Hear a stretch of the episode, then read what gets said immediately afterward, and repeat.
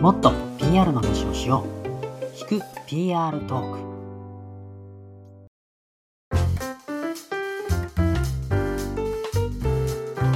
はい、皆さん、こんにちは。聞く PR トーク、パーソナリティの久保啓太と申します。そして、えー、PR テーブル、えー、ドルチマネ役の大堀光です。はい、えーこの番組は、えー PR テーブルで働く我々2人がテーブルを囲み、えー PR を実践するさまざまなゲストをお呼びして、もっと PR の話をしようという趣旨の番組でございます。えー広報 PR 支援サービスタレントブックの運営で、えーお送りいたします。はい。ということで、コウさん、始まりましたね。始まりましたね。ついに。第1回ということで、同い年2人でお送りしたいんですけれども、えラジオとか普段聞きますか、コウさん？ラジオは、あの、仕事中聞きな、家で聞き流したりしてますよ。そうなんですか？そう、はいあのピアテーブルね、今フルリモートでやってるんで、仕事しながら、ね、ラジオ聞いたりとか、うんうん。やっぱり増えましたよね。増えましたね。うん、なんかこう、音があると逆に集中できるというか。そうですよね。うん。結構会社であのラジオやってたりとか、あの割と最近増えてきてるじゃないですか。うん。増えてますね。うんなんで、あの僕らもこうゆるりと始めていきながら、ちょっとあの普段はですね、ゲストをいろんな人を呼んでやっていこうかなと思ってるんですけども、うん今日はちょっと初回ということで、2人でまったりと PR の話でもしようかなという回になっておりますので、はい。はい、あの耳のお供に、まあ、ぜひあのランニングしながら、家事をしながら、横になりながら気楽に聞いていただければいいなと思っております。よろしくお願いします。よろしくお願いします。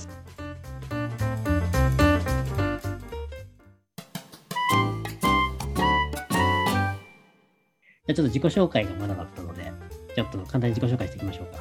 そうですね。はい。じゃあ申し遅れましたが、えっと、私、改めて、えっと、PR テーブルの、えっと、PR エヴァンジェリストの久保啓太と申します。えっと、北海道札幌出身、えー、2児の父でございます。えー、もともとですね、あの、PR 業界よりもウェブ広告の業界の方が長くて、えっと、そこで、えっと、11年ぐらいですかね、人事候補を経て、えー2018年に PR テーブルにジョインいたしました。で、あの、最近、あの、11歳となった息子もですね、クラスの委員会で広報担当になったそうでして、お 親子で広報 PR を探求しておりますという感じ親譲りの で。すお母さん。はよろしくお願いします。い。では、こうさん。はい。えっ、と、私はですね、1984年7月生まれの、えー男でございます、えー神奈川県逗子に生まれまして、はい、そこからまあ大学行って、えーイギリスとかにもちょっと留学したりして、はい、でそこで、まあ、あのいろいろ広報とか、こういろんな周りの働いてる人を見て広報の仕事とかをこう知り、2009年に、えーオズマ PR っていう PR 会社に入りましたと。で、そこから、えーレアジョブというですね、オンライン英会話の会社で広報チーム立ち上げ、上場っていうのを経験して、2014年12月に PR テーブルを創業しましたと。はい、なので、まあ、ずっともう PR の畑を歩んできて、そうですよね。えーはい、いるキャリアなんですよね。そうですよね。あの、同じさっきね、同い年って話もしましたけど、うん84、84世代ですか。そうですね。84世代で言うともう、ベンチャー業界で言ったらね、スマート HR の宮田さんとか。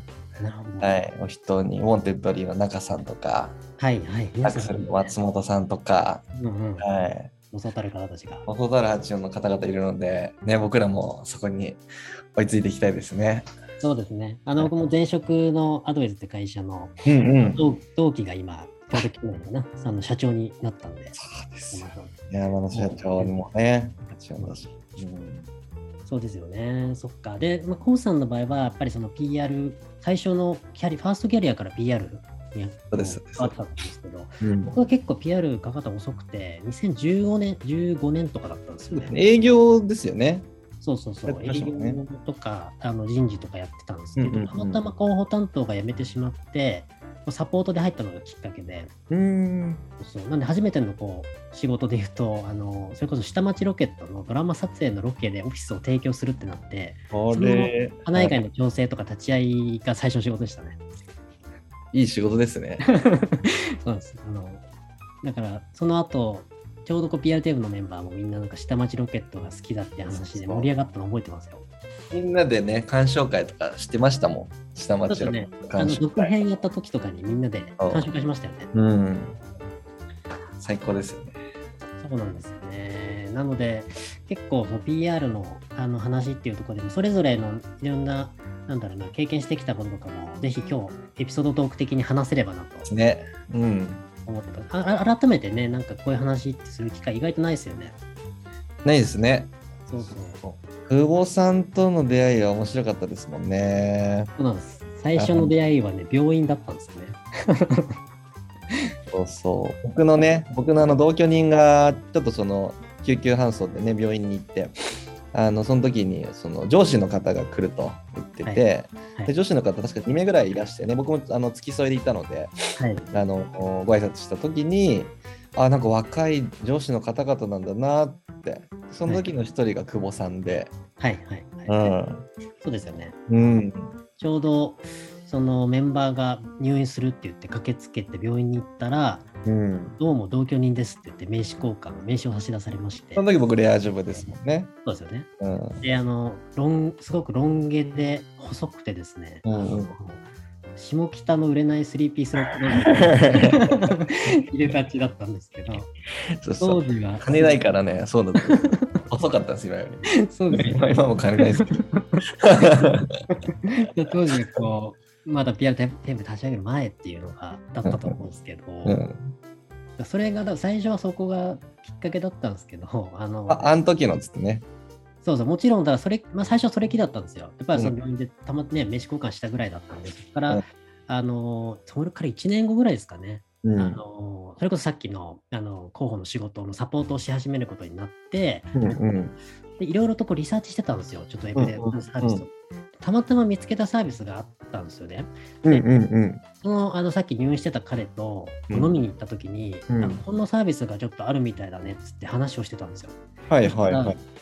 で、それ僕の同居人がやってるサービスですよって言われて、それが PR テーブルだったんです。で、今すぐ連絡してって言って、はいその場で電話かけてもらって、で、あのクリスマスイブにですね、再会したんですよね。韓流ドラマみたいなんですけど、それが慣れ初めですね、PR テーブルと。そうだ。一緒に飲んだんですよね。そうなんです、そうなんです。ね同居人とね、一緒にね。そうそう。そうなんです。当時はなんかそれこそ PR テーブルとこう佃製作所下町ロケットなんかこう重ね合わせて見てたなっていうなんか記憶が僕の中でありますね。そうそう。ものづくりの会社だっつって言ってましたね。言はい言ってましたよ。そういう意味ではね、レアジョブさんにずっといらっしゃって、PR やってた中でも、改めてなんかその PR テーブルをね、それこそなんだろう、PR 会社でもなく、プロダクトを作って PR テーブル立ち上げて勝負するぞって決めたのって改めてなんでだったんですか？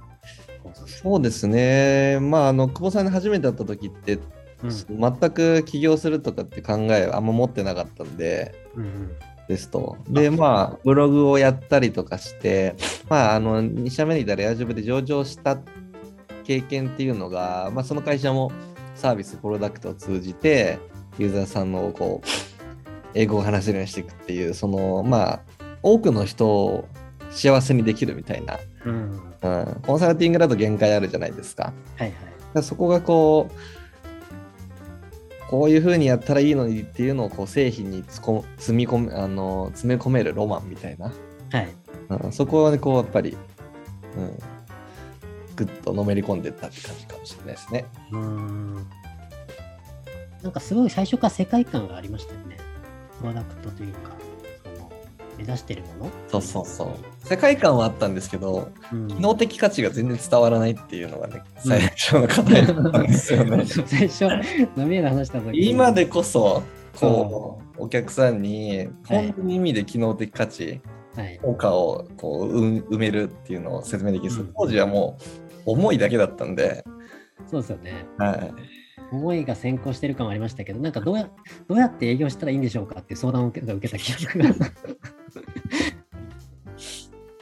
それからまあねもう今8期目ですけど会社8年も続いてるのは奇跡だと思いますけどね。すごいですよね。はい、そっか、そんぐらい経つっていう感じですけど、そうですよね。だからその後、まあ僕も最初当時は全然その、に入社する会社というか働く場所としては全く見てなかったんですよね。そうですよね。あの僕の印象久保さんもねアドウェイズでこうんう上に着実にこう昇進されてこう 偉くなっていくのかなって 思ってたんで。からその多分きっかけみたいなので言うと、それこそ2018年の頭ぐらいに、そのうんうん。PR3.0 っていう機構を掲げて、掲げて、まあ、これからパブリックレーションでアップデートしていくぞって話を聞いて、うんまあ、結構これまで、特に PR っていう仕事に対して、うん。あんまりその、なんだろうな、こうこれこれからもそこをやっていくぞみたいな気持ちってあんまり当時なかったんですけど、初めてその PR ってことがかっこいいっていう印象を持ったんですよ。うんうんうんうんうんテレビがやってることに。うん。でその領域が PR だっていう。でそこで結構一緒にやりたいって思いが芽生えて、うんで、ボランティアでいいから手伝いたいっていうことで確かかかり始めて、うんうん気づいたらカンファレンスの2ヶ月前くらいに入社してましたね。そうですね。本当でも嬉しかったですね。なんかこう本当にいわゆるこう上場企業でこう新卒で入ってしっかりこう積み上げてこう経験された方が入るっていう意味では初めてだったのかな？初めてぐらいのこう人だったんで久保さんが、うん、そのインパクトはとても大きいですよね。でね今や久保さんも12を争うフル株になっちゃいましたし。そうですね。うん本当に、まあ当時の、まあ、ピアテーブとは、あの、まあなんだろうな、僕は結構いい意味で変化してしてったんじゃないかなっていうふうには感じますけどね。あの、本当に当時は、なんだろう、男子校っていうね、本当印象が、ありましたけど。うん、うん。今はねもう女性比率も半分以上かな半分ぐらいでうん。でね働くあのママも多いですしパパも多いですし、うんうんううん。ん、とてもこう前カルチャーが180度変わった感じがしますよねここ数年で。本当にそう、最近入ってくる方、皆さん、なんかね、子持ちの、ね、女性の方とか、うん。ね。その意味で変化してったタイミングで、なんか、なんかね、改めてこう話ってそんなしないですけど、そんなちょっと振り返りをしましたというところで、ね。じゃあちょっと次のテーマで、あのーせっかく今日お話できるんで、うん。まあ、思い出に残ってるはい。PR の仕事みたいなのを、ああお互い話せればなと思ってるんですけど、こうさんは、まあ、そうですね。会社時代から。ありますね。ありますね。いろいろやってると思うんですけど、うんうんうんうんうん。なんかまずこうさんからありますか？注目ってる仕事。そういう意味では今のこうやってるサービスにつながるみたいなうん。経験であのオズマ PR 時代にあの滝種苗っていう当時だから京都創業175年ですね当時。うんうん。無借金経営でもう本当にいい会社の滝種苗さんの広報、えー支援をしてたんですよ。はい。で何やってたかっていうとその種の桃太郎トマトとかを始めた滝種苗さんなんですよね。うんいろんな種品種がリリースされるんでそのリリース書いてうんあの業界誌にお届けしたりとか、うんあとはそのこのプロジェクト特に思い残っている理由の一つがその博報堂ケトルの島さんはい、島さん。と一緒にお仕事させていただいてでその島さんのプランニングがまあ本当に社会を捉えた。プランニングであのベランダ菜園とか当時すごい流行ったんですよ。ベランダでこう植物育てるとか、えー。今もね、逆に流行ってると思うんですけど、そうそうそう。で農業とかそういうこうビジネス的な切り口とかライフスタイル的な切り口で、こう本当にこういろんなメディアを巻き込んで、うんで竹井志病さんっているんだよみたいな。お仕事を結構しててフランフランと一緒にこうなんか可愛いキットを発売してそれをちょっとこうバズらせるとか、はい。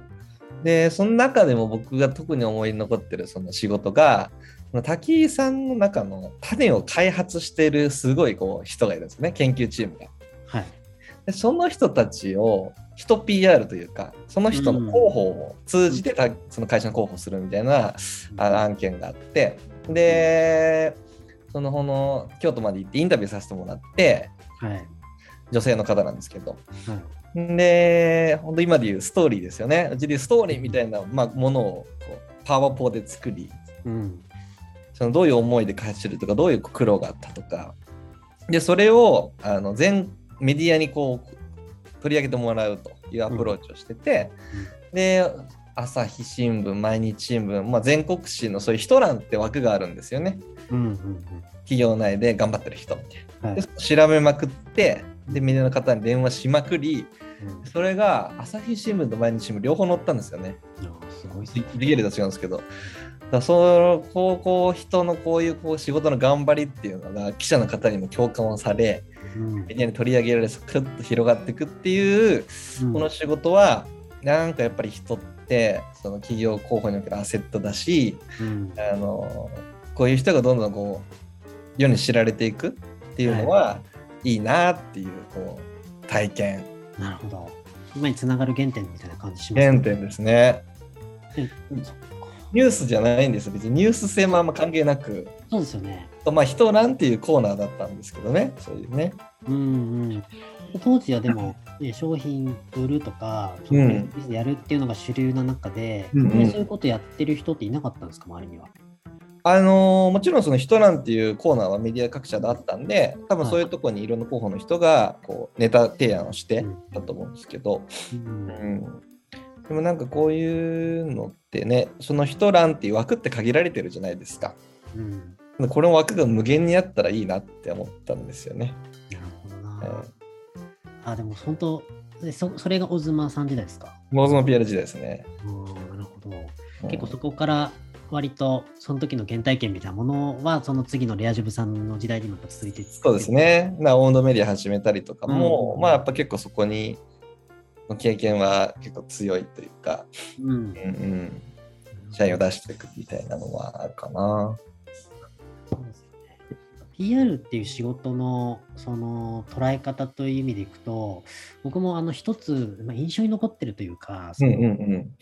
持ってたその当時に、えっとやってたところで印象に残ってることっていうとその、まあ、例えばプレスリリース書いたりとかその、うん。えー いわゆる、まあ、マーケティング的な活動も含めてこうやってた時期があったんですけど、そのうんうんうん PR の仕事ってじゃあどこまでが PR なんだろうってやっぱり自分の中で分かんなかったんですよ。はい。で当時その社長室みたいな感じでその、まあ、社長と一緒に動いてることが多かったんですけどあの当時っていうとその、まあ、1000人ぐらいですかねもう10カ国で1000人ぐらいの会社になってたんですけど僕入社したのが100人ぐらいだったんで、まあ、かなり大きくなってたんですよ。110倍になったんですね、入社し10て。倍ぐらいになっててで国も広がっていっててで社内恋愛とかもすごい多かったんで うんうんうん結婚式がめま毎週のようにあったんですよ。えーいい会社ですね。で、やっぱり結婚式に呼ばれるじゃないですか。で、社うん社長がやっぱり社内恋愛だと呼ばれるじゃないですか。はい。だから、その結婚式のスピーチがあると。はいはい。で、スピーチの話す、そのスピーチ文章の添削とか練習に毎回付け合わされてたんですよ。で、そこに呼ばれて、呼ばれて、これどう思う？みたいなとか、はいはいこれこの文章どうする？みたいなとか。はい。で、最初これ、これ何の仕事だろうなって思ってて、ちょっと分かんなかったんですけど、うんあのやってたんですね。で、実際にこの結婚式に僕も出席をして、うんで、その話してるのをこう聞いたときに、そのその言葉を聞いて、いわゆるその社員だったりとか、周りの友達とか家族が、なんかすごく感動してくれてたんですよ。はい。で、それ見たときに、あこれって結構大事なインターナルコミュニケーションなんだなってあり、ファミリーリレーションズの場なんだなって思ったんですよ。いや、だから、久保さんにこう頼んだんでしょうね。なんですかね。だからそのでそう、これも、あこれも PR の仕事なのかもしれないなと思って腑に落ちたっていうのがなんか一個あって、はい。あのーまあ、それが別に正式な仕事だったわけじゃないかもしれないけど、んもうこういうのも一つ PR なんじゃないかなって思ったっていうのが、なんかちょっと覚えてる。まあでも本当にね、PR の仕事ってさスピーチライターっていうか、そういう仕事もあるし、まあ、確かにそうですよね。うん。で、ちょっともうちのね、結婚式の時、久保さんに書いてもらおうかな。練習しようかな。これからね、大きくなっていったら絶対ありますから。うんいいことですね。でそれなインターナルコミュニケーションっていうことをなんかこう知った一つのきっかけだったなと思いますね。なんかあります？他に、他にも。レアジョブ時代とかですけど。あ、えっとね、はい。これをレアジョブからその PR テーブル立ち上げる時の話なんですけど、はい、はい。あのーレアジョブ辞め、いきなり辞めたんじゃなくてアルバイトになったんですよ。アルバイトしながら、うんうん。あのー PR テーブルブログやったりとか、あとはちょこちょここう記者の方呼んでイベントとかやったりしてて、はい。でその時僕のポリシーとしては、PR のコンサルティングの受託の仕事は絶対しないって決めたんですよね。あ、そうなんですね。まあ、稼げる、手手っ取りは稼げるけれども。